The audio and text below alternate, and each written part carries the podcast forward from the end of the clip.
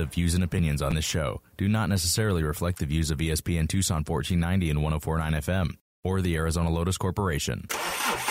Got car trouble?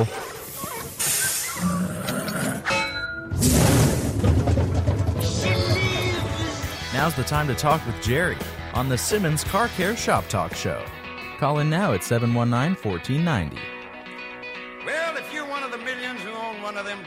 Drinking, piston clanking, air polluting, smoke belching four wheel buggies from Detroit City, then pay attention. I'm about to sing your song, son.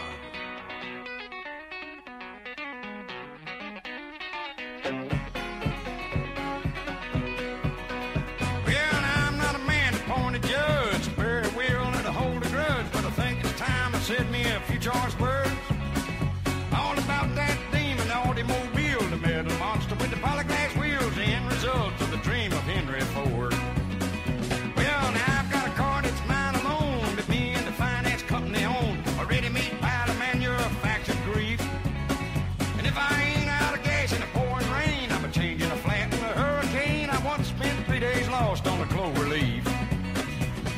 Good morning, Southern Arizona, and the rest of you out there in cyberspace around the world, actually. Uh, welcome to the Simmons Car Care Shop Talk Show right here on ESPNTucson.com, 1490 AM, 104.9 FM. I'm Jerry Simmons, your host. Along with me, riding shotgun, my good buddy from Frontier Towing, Mr. Jim Mooney. Good morning, Jim. Good morning, Jerry. Good morning, everybody out there in Cyberland. And remember, I'm on the radio, so as I always say, it's a super safe Saturday. What does that mean? Well, that means no no texting and driving. Slow down. Move over for a disabled vehicle on the side of the road. No drinking and driving. You're out there enjoying one of the football games today, no drinking and driving. Uh, be safe. If you're working on your car, make sure to use proper safety equipment, jacks, floor jacks, hood props, and disconnect the battery. The simple things in life. Let's make sure we get through today with no accidents, no crashes. That's what we're going for today. How about that, Jerry? I think that's absolutely per- perfect. This portion of the show is brought to you by Spectrum Ina Road Auto Collision, 520-744-4454. Anything that you have to do with the body exterior of a car, they're they're they're really good at it. Really good at it. They're at uh, 4425 West Ina Road, 4425 West Ina Road, or you can Google them. Go to um, Spectrum Ina Road Auto Collision and pull up the website, and that'll give you a breakout of what they actually uh, do. But it, it just they're really good. They're just really good, and they are homegrown. Uh, voted number one collision center in the state of Arizona in 2018, and I think 2019. And they back it up every time you go in to get anything done. Also, Merle's Machine Shop, 15 West Ajo. That's for the early birds that are listening to the show and say, whoops, I've got to do my brakes or doing a clutch and you need some machine work done on uh, refinishing of uh, drum brakes or rotors or cutting a flywheel, resurfacing a flywheel. And that phone number is 807 4010. 807 4010. The other sponsor of this first uh, hour is uh, actually two hours is Frontier Towing for all your towing needs. 520 748 1100. If it needs to be towed, they can tow it. All right. What, Jim, what have you been involved in in this week? It would be interesting to the public. Oh, it's been actually a pretty mild week, although I will say that last Saturday, after I I professed my super safeness, I saw three car crashes with before noon. So I was th- thinking that people were not following the guideline of of pulling over, moving out of the way, not texting, but paying attention to the driving. So um, we are seeing a, a little bit more um, uh, more lack of paying attention on the roadway. I will say our our um, we're seeing a lot of we we're seeing battery issues. Not so much overheating. The temperatures kind of cooled down a little bit, so the cooling cooling system failures are are dropping. We are getting a lot of battery failure issues. A lot of people with needing jump starts or batteries that just die in general. And and batteries that just die, they just die, folks. There's there's no there's no help to them. There, you know, you can try and jump them all you want, and like I said last week, when when they fail, they fail. And if you're lucky, a lucky soul to have that two battery system, well, then you get double the fun.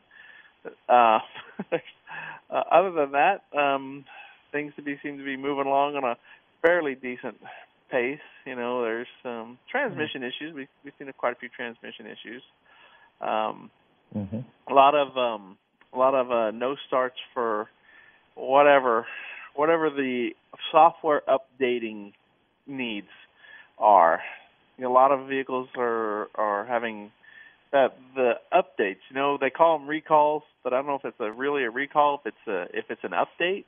Um, get a lot of it's cars updates. that, that won't it's, function. Yeah, the, what is it though? They call it an o- over the air update. It, Think how they they log into your car uh, and and do a software update.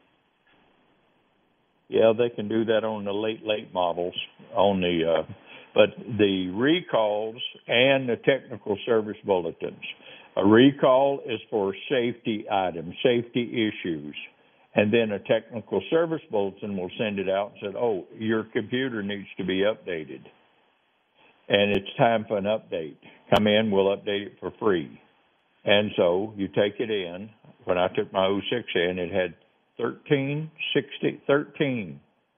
It was past due for 13 updates, you know.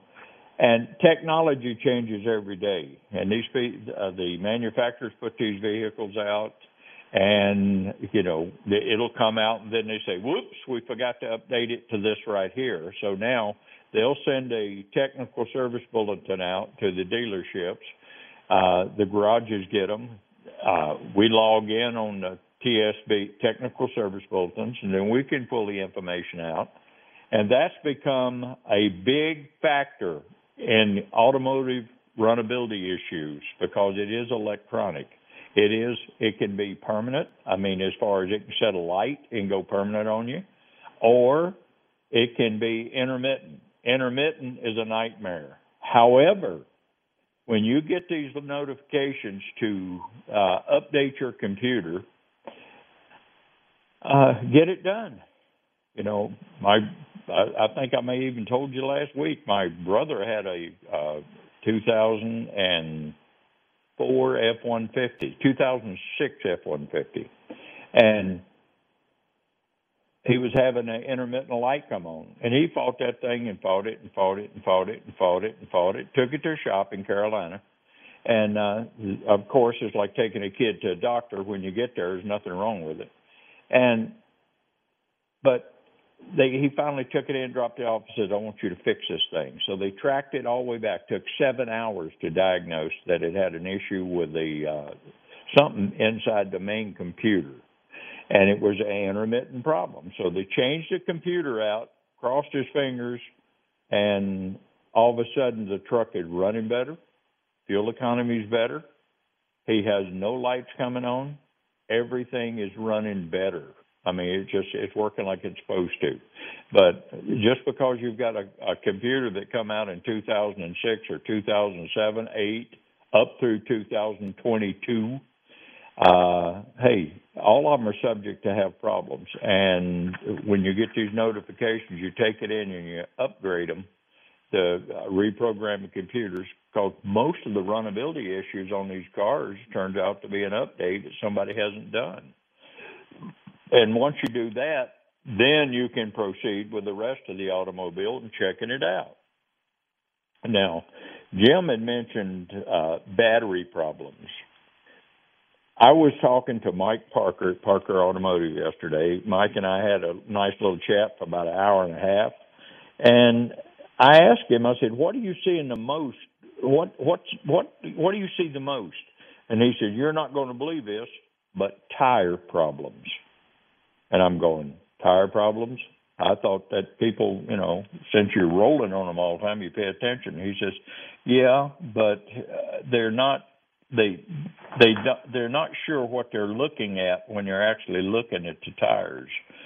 And he said, but one of the deals that he remembers it was on a Honda, and he said it was a, a tire monitoring problem, and they looked at the tires. The tires were fine. You know, they were brand new, but they were the wrong size tires. So the computer didn't recognize the wrong size tires. They were, they were bigger than what the others were. And so the computer said, no, no, no. The lights kept coming on. They kept checking it. And finally, they changed all four tires to the correct size on this Honda, late model Honda, and it cured the problem. And the other thing he says he's seen was a Subaru that hit a pothole and it broke a shock. Well, when it broke a shock and it ripped out a tire, they they went in and uh, all the tires were bad.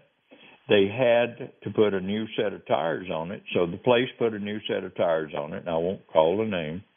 And then the young lady was driving it home and all of a sudden she's got smoke coming out of the right front of this Subaru. And of course she's she's a daughter and she just you know, you just drive it. And she she called her dad. Her dad got a hold of Parker Automotive and they were discussing it and then she had it towed in, I think, to Mike. And when it got there, they went in to the right side to find out where all the smoke and the burning rubber was coming from when she hit that pothole, it broke the right front shock or strut. Probably a strut on it, but it stuck the part out, broke the shock off. It went over to the outside against the tire and rubbed the tire. Now, I'm I've been around automotive a long time, but I kind of going to have to agree with Parker Automotive. Maybe, just maybe, on a slight chance that when that person or that shop was putting on that set of tires, uh, they should have picked up the shock, broken shock on it. Uh, so anyway, after they got it in and they had to fix the right front, and then the company did honor the tire. They'll they'll take the tire back and give her a brand new tire. Uh, it was uh, just a little bit. I'm going, wow! I didn't know that still happened. I thought people, especially in the garages and tire shops and whatever, were a little more cognizant of what was going on to front ends of cars. But evidently, it's not quite a 100% yet probably never will be a hundred percent, but I thought that was interesting. But he said the tires that people are running around on. He said what they do is when I'm telling you look up the little A dot sign and it'll have four digits in there. It'll give you if it's uh the tenth week of 2022, it'll give you a 1022 and that'll tell you when the tire was actually made. Um, there's some scuttlebutt on do you still have to replace your tires in five years, six years, seven years? That depends on where you live in the environment. Arizona likes to cook tires because, oh, they're out in the sun most of the time. If you have it garaged and the only time you use it, you back it out of the garage, open the door, back it out of the garage, and then go do your grocery running. You're out about an hour and come back, depending on what time of day. Because everybody knows that the roads get hotter in the afternoon because the sun in Arizona. So you got more of a heat transfer in the afternoon than you do at 6:30 in the morning. So it depends when you get around the four to five years, depending on how many miles you've driven, depends on what the conditions you're driving in, which is either hot, uh, or since this is a worldwide stream show, whether it's hot, cold, wet, dry. You know, that's the environment that you're going to deal with. And the other thing is the the potholes and stuff that we have. Tucson has a lot of potholes coming back since the rain, the monsoon season, because water does not compress. it goes inside of the dry cracks that the sun creates on these asphalt roads. And when a vehicle hits it, something like my truck at 8,000 pounds or uh, just a car at 33, 3,400 pounds, it slaps the water. The water does not compress. It starts making holes in the road. And then you hit one of these potholes and uh, it'll try to knock the front end out from under to start with. And the suspension components on these late model cars, because of the uh, environment, uh, because of the environment environmental issue with the gas mileage, the components on the cars are lighter weight. They don't take the beating that the old cars used to take on these roads. Their the metal is lighter, and they have struts. They have uh, all sorts of traction bars, and all this stuff can bend because they've been they've lightened them up so that they can get better fuel economy out of these cars. So when you hit a pothole and then you notice that oh maybe and then the next morning because you're you're you're driving and uh, you're driving. You're supposed to be paying attention so you hit a pothole. Big deal. You still may hit another one five yards away. So you're driving and you're paying attention. But if you hit one that jars the car I hit a pothole in a truck that actually tried to turn me sideways. In fact it did move the back end and um, so I'm going, wow.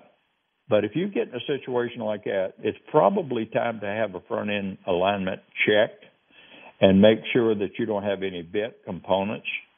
Now, keep in mind, you can align a car on a rack with bent components. But as soon as you back it off the rack, it's no longer in alignment because everything changes on the bottom of it. So when you have a put it up and you've hit something, it's a possibility that something is bent. It don't have to be bent, you know, uh, 10 inches or something like that. It could be bent a quarter of an inch. But that's the reason you have an alignment check to keep your car going down the road. It saves fuel when it's running straight, and it also gives you better tire wear. It gives you equal tire wear. So that's the reason for that. Um, as far as the tires themselves, if you don't know what you're looking at for a tire and you're running a tire and you've got, uh, let's say you hit a pothole and as talking to Jim the other day, and he's talking about the bubbles that come up on the side of the tires. Well, Mike was talking about that too. And when you have a bubble come up on the side of the wall, that means that the sidewall has a rupture in it. It may not have blown out. It just sidewall is ruptured. And that is something that you really don't want to play around with because you don't know when it's going to decide to turn loose. So if you notice a little bump on the side of the car, I don't mean something as big as your little pinky because it normally does not show up the size of the end of your little finger. It normally shows up at anywhere from a golf ball size to a baseball size on the uh, side of the tire. And it doesn't discriminate on which side it comes up on. If it comes up on the outside, you'll probably pick it up really quick. But if it comes up on the inside of the tire, which is not, it's it's harder to see, uh, then you probably will miss it. But if you have a tire issue or tires that's old and been setting in Arizona in the Arizona sun, uh, around four to five years, and then if you have one that's been kept inside the house, you look at the date code and they're moving that date code. People are saying four to five years from the original date. And but if you're running seven years and you still have no weather cracks in the tires, the tires are still in good shape, well, you're probably all right to go for a while. You know, but I I'm I'm very leery about taking a car across country because I've had tire issues because of the sidewalls and the dryness in Arizona. So if you're planning on taking a trip to New York and back and your tire's about six years old, I'd probably recommend that you get those tires replaced before you take off. And for the people that have RVs, tow trailers, uh, horse trailers, uh, when you when you go in, they do have upgraded trailer tires now. Uh, the standard trailer tires go they got a speed rate on them of 65 mile an hour. Isn't that correct jim? On, on the regular trailer tires that you buy when you buy a trailer? Uh, some some are actually lower. Like u-haul puts a 45 mile an hour rating on their tires so um they don't want you going too fast but yeah most most of them are limited 65 70 miles an hour they want you they understand the heat and the weight load on the trailer, so they want to make sure you keep it um, the speed low to keep the heat down. And when you're uh, talking about the damaged suspension, and I've done a lot of tires in my life, just like you, Jerry. um, I used to uh, know guys that would, you know, they'd have suspension issues, and they'd they'd talk about, you know, they they take it to a shop, and the guy's like, well, look, your your ball joints are wore out, for example you need, you know, your tires are to wear crooked because your because the ball joints are wore out. I'm like, ah, you know what? How much do you want to fix it? And they'd throw them a number, and the response would be, well, I can buy three tires for what it costs to fix that. So I'll just buy the keep buying the tires, and I won't worry about the ball joints. Uh, you know, so so let it be, right? right. So, but today, today tires not so easy to get. Tires are a little challenging. Um, there there's a shortage of rubber trees because they didn't get planted on their normal cycle because of the pandemic. Um, there's Russia, the Russia war with Ukraine. Actually, Russia supplies quite a bit of of tire pro, tire material, raw tire material. There there are manufacturers that, that we've talked to who say, you know, they're not they're they're very concerned that production will be stopped because they won't have tires to put on their trucks. So if if you think maintaining your suspension is expensive. Well, when you're trying to buy the tire that doesn't exist, it isn't really about expense anymore. It's about what can I get, and when there isn't anything or a very limited supply to get, you know, you're going to be like, well, I wish I'd fixed my front end or my suspension or my rear end because you know, good lord, the four wheel alignment now is, is the standard. Yeah, not not the not the um four wheel alignment is the standard, not the not the the um oddity anymore that it used to be. So, you know, as you're sitting there thinking, well, now it's I can't buy the tire at all. I can't get what I need. And Jerry just went over, well, I'll just stick something on there. Well, that doesn't work either. Today's late model cars look at wheel speed. They look at the car the the vehicle knows how many rotations that that tire is going to put on the car. So when the computer sees a wrong rotation number, it throws a code and says, "Hey, there's a problem. We're it would think it's a wheel spin situation, but now it's a permanent wheel spin situation. It doesn't know what to do. The car, you know, the car throws a code. Now the now the ABS doesn't is goes into default mode, and and the and the domino effect starts to occur. So okay, throwing a throwing just whatever on doesn't work either. So now you're stuck with I can't get what I need, um, and uh, I don't know what to do. So now so now you're stuck with a car that you can't drive because a simple preventative maintenance system has now come into a critical breakdown situation. And that's what we talk about. That's what here to say. When when you can fix something, take care of it now when you have the chance so that you before it comes into this critical mass because just because it it's not broke, don't fix it. Yeah. Not really doesn't work anymore. Now it's it's it's not broke, but I better look at it anyways. I better check, make sure that that it's not broken and it's not going to continue to break, or there's something I can do to prevent it from wearing farther down the road. And so, like another, the, the tire, the tire thing. Uh huh. Go ahead, jump in there, Jerry. Um, and another thing, when I was talking to Mike, Eddie mentioned, and he said, uh, I don't want to fix it. I'm going to sell it anyway. People, I have heard that a million times probably since I've been in business for 47 years. And it's funny that Mike Parker actually told me that yesterday. He said, "You know, we." He he asked me if I've ever heard this before. I said, "All yeah, all time." And uh, that's short. Well, I'm not sure. I don't know if I want to put that money in it, and uh, I'm not really sure. Uh, what he's telling us, he's not really confident uh, or convinced that that's what he actually needs, or it's more money than his budget will stand right now. So I understand that. I'm going to sell it anyway. And then they'll come back in a year later after you've repaired a bunch of stuff on it. The car's still running pretty good, but you still got that one little issue that you're ignoring, and it's it, that's the reason it's back in now. And uh, as and I'm gonna I'm gonna have to go with Parker on this one and automotive specialist. You know, if you do a little bit of maintenance all time, just just stay on it, little preventive maintenance, regular maintenance, then this vehicle is going to last and last and last and last. And if you don't, it's going to it's not going to nickel you to death. And people say, you know, I'm just getting tired of spending, you know, wow, I just spent $150 on this car. Really? Let's see, that's about one eighth of a car payment on a new car, and you still got it. It's paid for. And people are still driving these cars. I've told you before, I meant the, the average driving or keeping these cars is 12 years.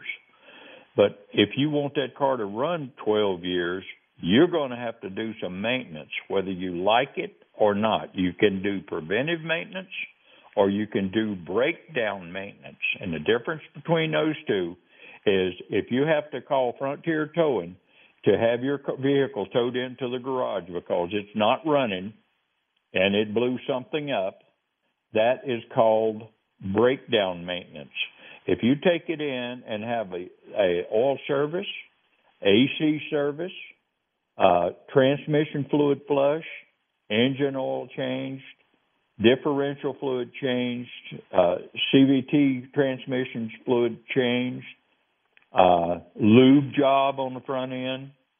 If you if you stay with that, then this vehicle is going to run and give you good service. And make sure you do the brakes. Make sure you have a brake inspection because brake if that slide locks up on that front rotors, it's not going to allow the rotor to operate properly, and it's going to wear out one of the pads, and it can run out take out the front pad or the back pad, and it'll give you premature wear, and it'll cut down and you'll look at it from the outside and the front pad looks good. What you don't realize is that the caliper is not opening all the way and it's wearing out the inside pad. And first thing you know, you got a grind in the front end of it, and you're thinking, "What in the world is that?" Well, the slides didn't work, which is a easy thing to actually put a little bit of grease on.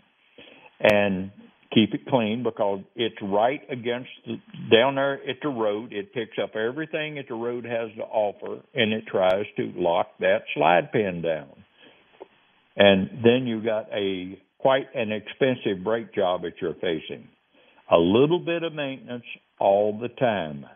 And preventive maintenance, preventive maintenance is like, okay, I've got a uh, serpentine belt I got a serpentine belt. It's got some cracks in it, but you know the they say you can go two cracks per inch.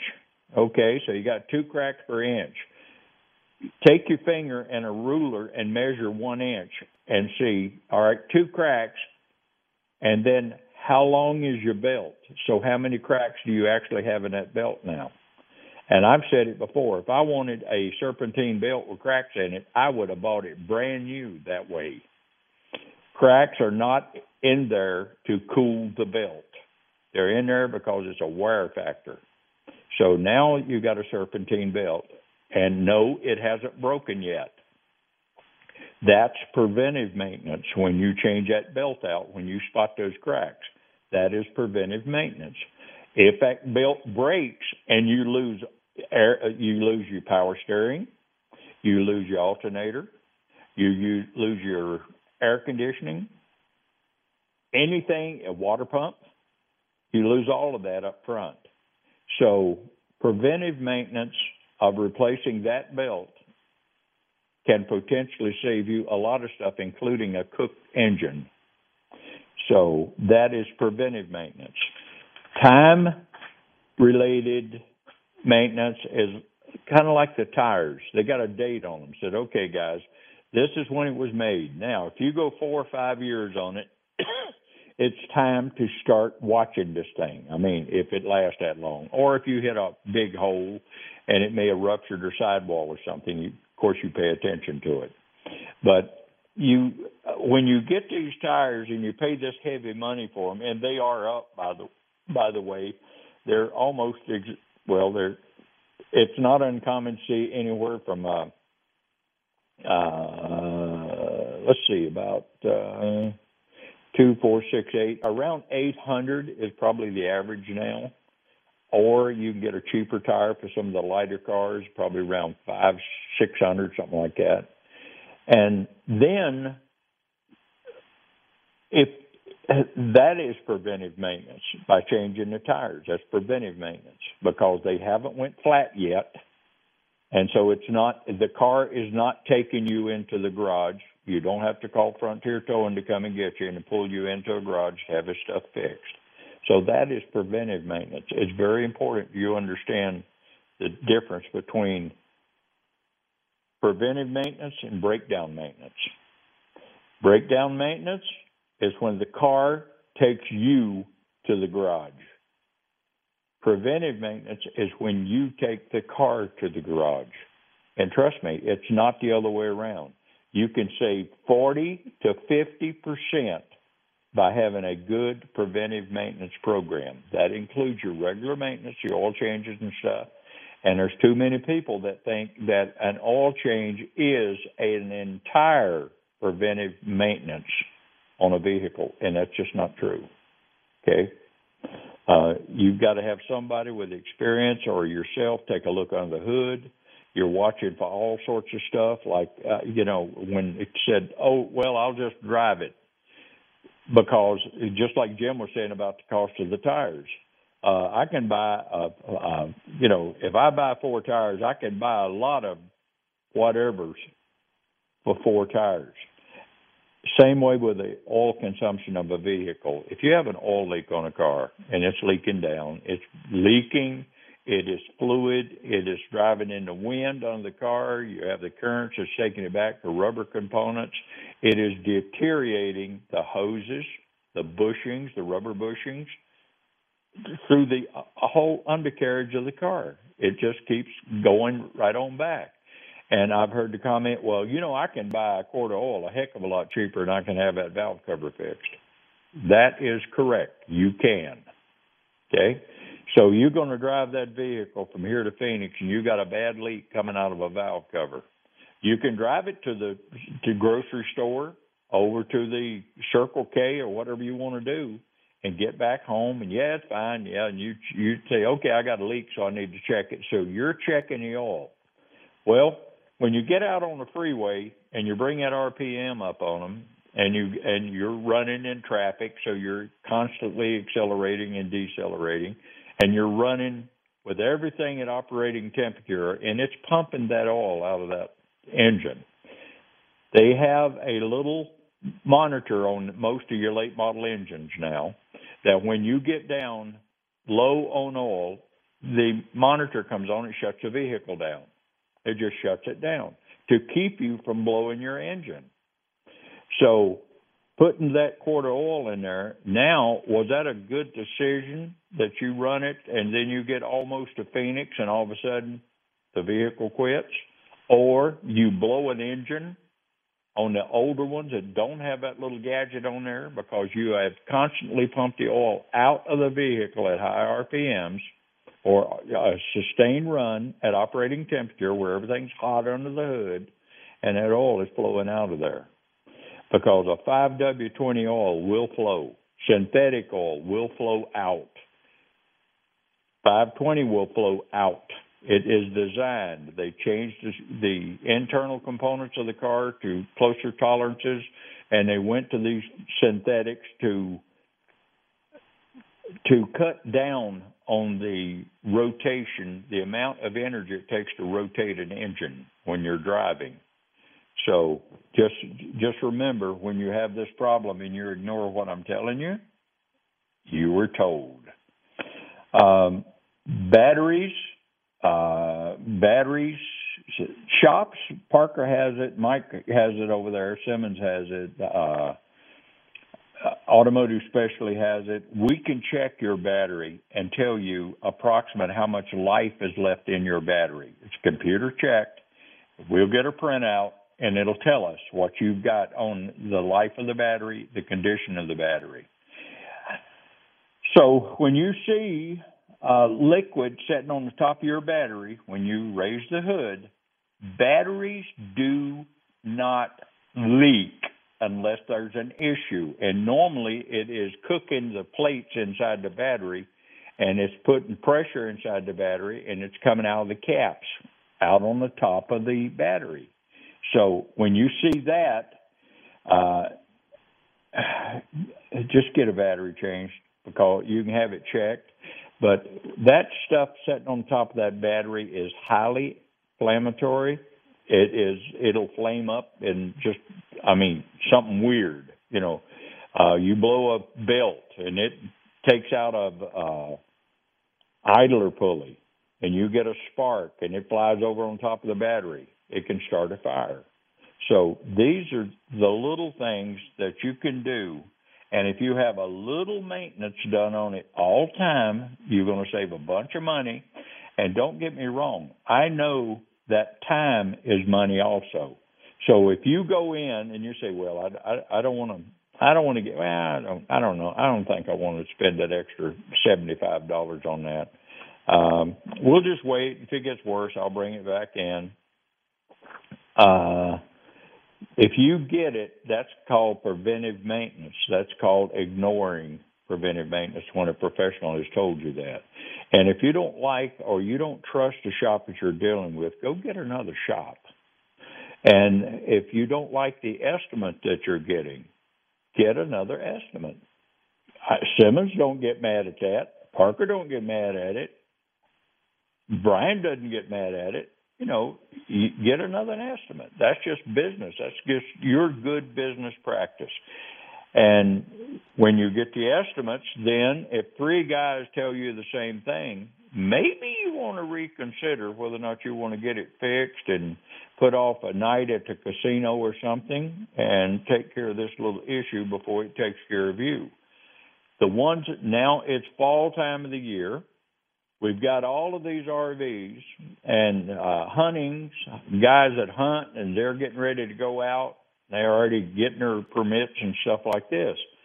Check that dadgone fifth wheel you've got or that travel trailer or that horse trailer before you hit the road.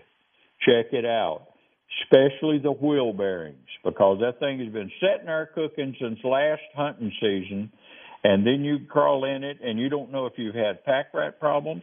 You don't know any of this stuff until you actually hook it up, jack it up, check the side movements in the bearings to see if they're excessively loose, which means there's no grease in there or limited grease and you need to it will not sustain a long run. It will fry the axle and if you're lucky, it won't bend or melt the spindle, so you have to buy an entire axle and put back on that thing before you can get it back home. Hey. Been there, done that, not fun. Hey, Jerry? And yeah. We got a caller on the line. He wants to talk about something uh, off topic electric cars. Do you want to take that call? Yeah. Okay, his name's Al. Who we got? Al? Al? Okay, let's go with Al. Good morning, Al. Gerald, what's up? Well, we're just talking about a lot of preventive maintenance stuff that uh, uh, my buddy brought up to me on from Parker Automotive about uh, what he's seen coming through and some of the recommendations that he has, and to try to keep the motoring public out with a safe, dependable vehicle. I sent so you. what do you got, Al? What can we do for you? I sent you and Huh? Jimmy a picture last night of a long line of uh, electric cars waiting for an open charging station. Did you see that? Uh, no. You sent it to me. Oh, Well- what time last night? Uh, Maybe I. Uh, I don't know. It was last night, sometime eight or nine o'clock. But yes, I am familiar incredible. with what you're talking about. Yeah. It was. Uh, Well, it was incredible. ten Jimmy, did you get that picture? I did ten forty last night. Ten forty. A little late, Jerry. Ten forty. It's a, it's a Anyway, photo yeah. of, of It's a, it's, It's a a picture of what of a long line like- of electric cars waiting for an open charging station. hmm Well, and uh, we know that the infrastructure is not there. We know that they're still working on it. It's work in process. It has got a lot of money behind this work in process from the federal government to make sure that everything is put in place. Uh, you know, I, I don't know how they're going to get the parts to even build the batteries for these cars because the construction or the mining equipment uh, that is working overtime now, and I'm I'm guessing that they're going to have to buy bigger equipment and something that will process it quicker, because the demand for uh, product to make the EV batteries now, and uh, so yeah, uh, expect long lines, you know, especially in California. And uh, I was talking to a guy that went over to California. In fact, it was Mike, and Mike was telling me about the same thing about the lines that he run across uh, while he was driving. But he was running a uh, Honda CRV gasoline. He said, and we were passing station after station that has this infrastructure in, and all of them had lines of cars. And he said they actually stopped in one place, went in, spent the night got back out and they said, "Well, we'll spend we'll just wheel around to that service station and fill up a Honda and top it off and go on." And he said one of the cars that was in line was still at the charging station the next morning. And I'm going, "Wow." And uh it was a Tesla. And he said, uh, you know, so the infrastructure they're still working on. Uh, So yeah, and that's from a guy that's seen it firsthand. So yes, and that's from the state that wants to ban electric uh, gas cars in about 13 years. yep. Well, they can ban them. Uh, But I actually, ban uh, the purchase, ban the purchase of them. Not ban the the purchase car. of them, yeah. Yeah, you can't buy And one. so it's going to be interesting. And you know, hey, if they whip this, I still think there's a place for electric vehicles. They've got big trucks now that's come out with uh, battery packs in them. That's supposed to go 800, 1,800 kilometers on a charge. That's from overseas, and it's an 18 wheeler. So congratulations. You know, spend five hundred thousand dollars to get this thing, and you know, and go for it. You know, I, I just it it's a lot of movement in the automotive industry right now. A lot of problems with manufacturing because people are gear, the manufacturers are gearing up for electric vehicles, and that's a lot of gearing up. And as Jim was saying, uh, you know, the cars, the electric cars, you well, they've got the good, the bad, the ugly, but so does a gasoline burner. So, but I'm I'm just I'm kind of a, one of these guys that likes to. I want to wait and see if they get something to where I feel comfortable in buying just electric only. Right now, I would not buy an electric car because I'm a chicken. I would buy a hybrid. And the guys that I know that have hybrids now are very pleased with them. They get good fuel economy, they run clean, they've got a backup gasoline motor, they've got constant charging on the batteries, the way they've got the batteries set up in these hybrids.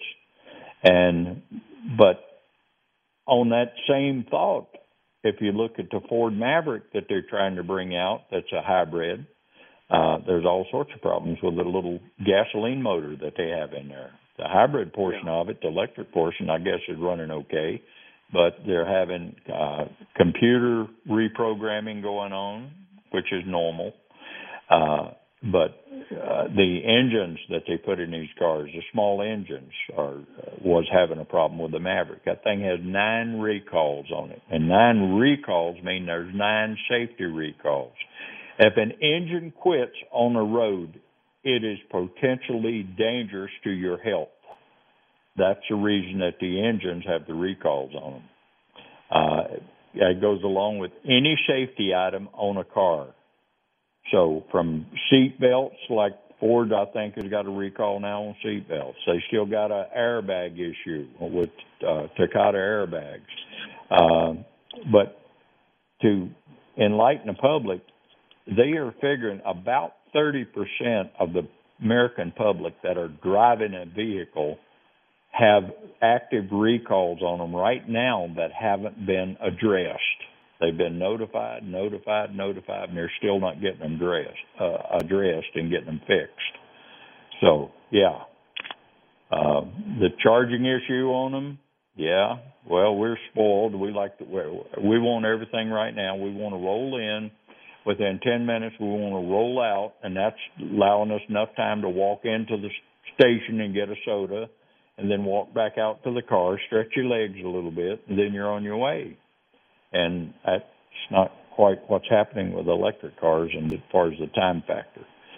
So you have to replan or pre-plan your trip, and you're going to have to allow for your charging times at these different stations.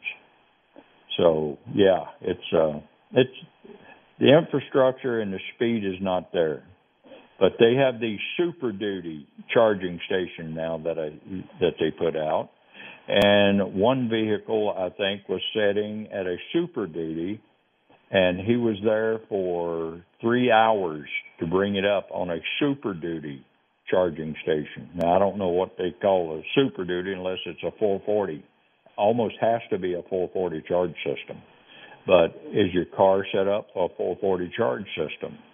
Is your car set up for a 110 charge system? They got stage one, two, and three in charging. Is it set up for one, which is a 110? Is set up for two, which is a 220, and then it's a 440. And now they're calling a supercharger. I don't know if they modified the 440 to get the supercharger in there. So there's just a lot of stuff going on with electric vehicles right now. One more thing, uh, I just wanted to ask you about these tires. You were talking about tires at the beginning of the show.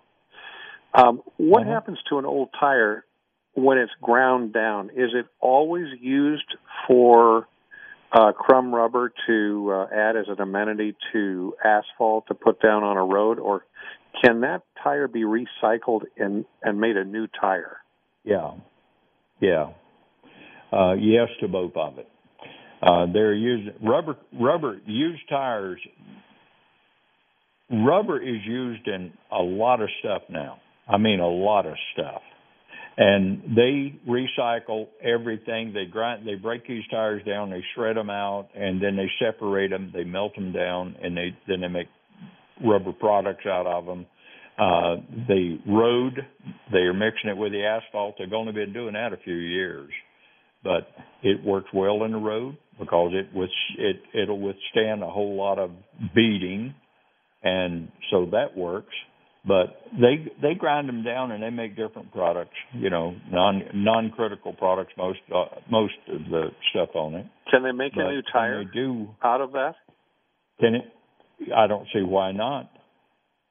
I don't know. I'm just thinking. But a lot of times, you know, yeah. if you uh, recycle aluminum, you can't use that recycled aluminum on uh, airplanes because it's it's uh, the integrity is compromised. Right, Right. Now that that's aluminum.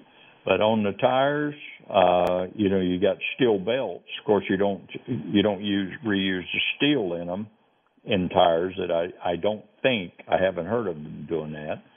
But if you take the as far as just a rubber component or what's on the outside of them, uh, I, I I don't know if that is goes into maybe they produce a lower speed tire out of it or a lower grade tire out of it, or maybe they make trailer tires out of it that's geared at 45 miles an hour.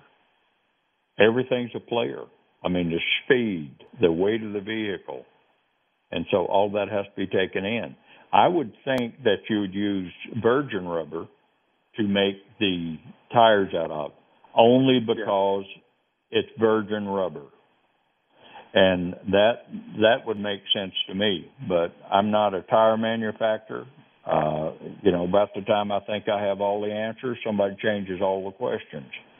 So it, it just it's an ongoing learning process for me too as well, Al. And uh, well, I'll, yeah, I'll you I do know, know that they reuse them. Yeah, I just didn't know if they could use that recycled rubber in a tire in a new tire. Maybe Jimmy knows. I don't. I certainly don't know. I, Gen- I generally I no. do not. Jim, do you know anything about that? Yeah, no. Generally, no. You can't. Um, when you grind the tire up, there's too many impurities in it, and they can't they can't make it into a good tire anymore. You can recap a tire. Okay. If you have a, a tire that's Well- cased, you know, you can put a new tread on it Right. for a recap. That's Right. done in big trucks, but yeah. generally speaking, on the old tires, you can't because of the way that the rubber is. You can't. The vulcanization process just doesn't work. At least that's what the tire guys told me. And there's also impurities like Well, said, that- the belts, the steel belts, the Kevlar belts in there. Yeah. What makes good asphalt? Yeah. Yeah, uh, there's plenty of old tires out there, Jimmy.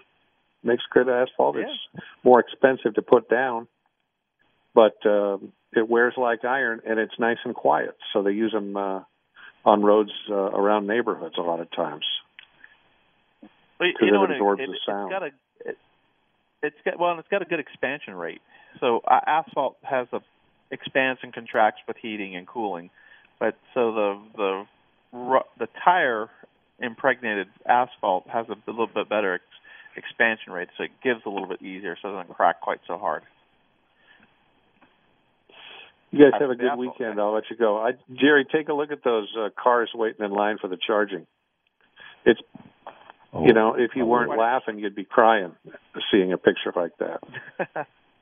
I look at it and I 15 say, well, that's pretty normal right now. it's just normal. It's just it's just normal, and they'll get it. You know, hopefully they'll continue to work and they'll get more charging stations. And but California is the one that I'm I'm going. How many charging stations are you going to have to do to get what what do they got over like three million cars or something like that? and if they convert them all over to electric, and then you've got the electric diesels coming in, and you've got so that means the infrastructure has to be made for these 18 wheelers towing a trailer when they come in. So they've got a lot of infrastructure. Like I said, the federal government is pouring billions into this thing. So you know it it's on the way. It's just a matter of when it gets here, and by the time it gets here, there'll be more electric cars, and they'll still be building infrastructure. You know, it's just like diesel fuel when I got my diesel. I, the only place I could get it was at the truck stops, and now you can get it just about any store uh, or any gas station around the state of Arizona. So it's just an infrastructure thing, and they're working on it. Uh, but I kind of chuckled. Uh, when was it? Last week? No, not last week. About two weeks, maybe three weeks ago, California said we want uh, during the holiday said we want everybody to cut back on the air conditioning in their house, uh, cut back on um, uh, when you do your uh, laundry, dishwashers, uh, wash machines, and all of that. And they said in order to help us through the weekend, we're going to fire up our generators, which is diesel operated, and augment the electric system. And I'm going, okay. So we're not out of fossil fuels yet. We won't be out of fossil fuel, meaning gasoline, gas, uh, propane, and stuff that comes out of the earth in the U.S. of A. We've got plenty of it. And that is still going to have to be something that is going to be around a while because it, there's not enough windmills and not enough hydro plants, water plants that can produce enough electricity to stay up with what we've got on order right now. I mean, we're already having brownouts, blackouts, and all that crap, and we, that's before they started pushing electric cars. Now we've got electric cars coming out in droves, so they're going to have to come up with a a, a, a plan to make to make gasoline for the electric cars, which is electricity. So I'm I'm waiting to see how all the automation is going to take place. But it's not as simple as just buying an electric car and driving it. It's not it's not that simple. Everything comes with a little bit of a uh, little bit of issue, a little bit of extra work, and that's exactly what's happening to the electric cars. You know, hopefully they'll get it all worked out and be good. Have a great All right, weekend. Al. Thanks for the call, buddy. See Have you a later, good Jimmy. Bye. Thanks, Al. So, have you got anything else you want to add on those electric cars before we go back to the regular stuff on vehicles? Uh, just that the the electric car line is going to be a very long line to wait in. It's just it's just uh, waiting for the chargers is not a fast process. So. All right. Now, we get back to the little conversation we had, and there's a lot of things that come up. Uh, one one issue was uh, my brother called me, and he he started telling me he changed the shocks on a '71 Chevelle.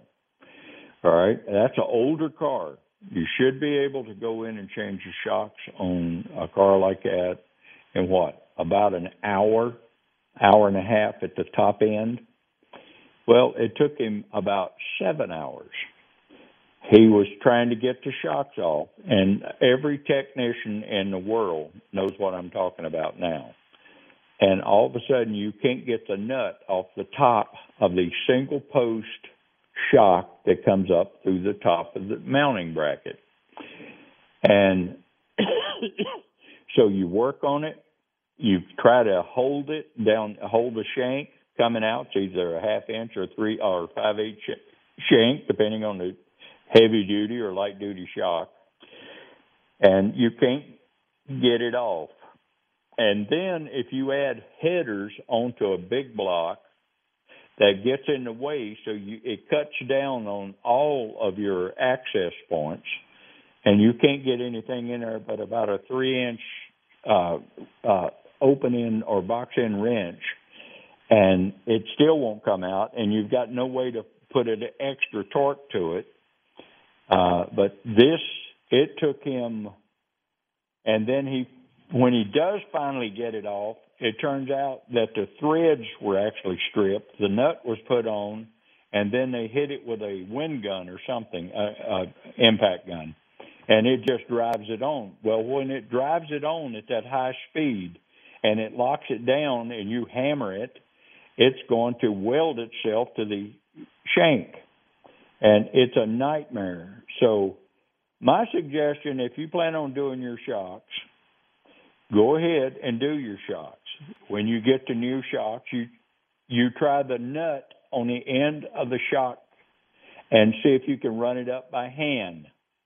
And then when you put it in the in the bracket, you take that nut, you run it up to where you can just barely see the threads coming out of the top of the uh, nut.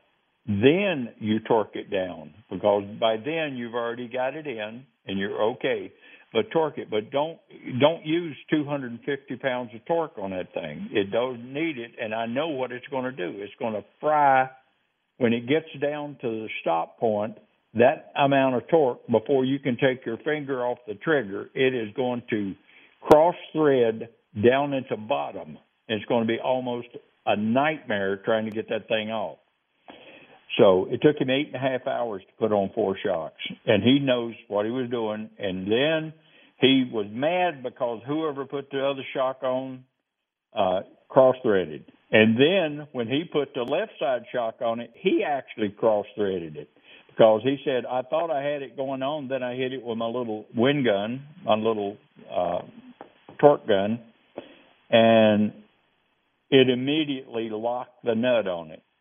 So he had to do two lock nuts to get them off of shocks, and because he he got in a hurry. Everybody wants to use wind guns. Now use a small wrench and you torque it down, and it'll tell you exactly when you're getting across there, and then you back it off and you dress it up if you have to, and go on with it. So be careful when you're doing shocks.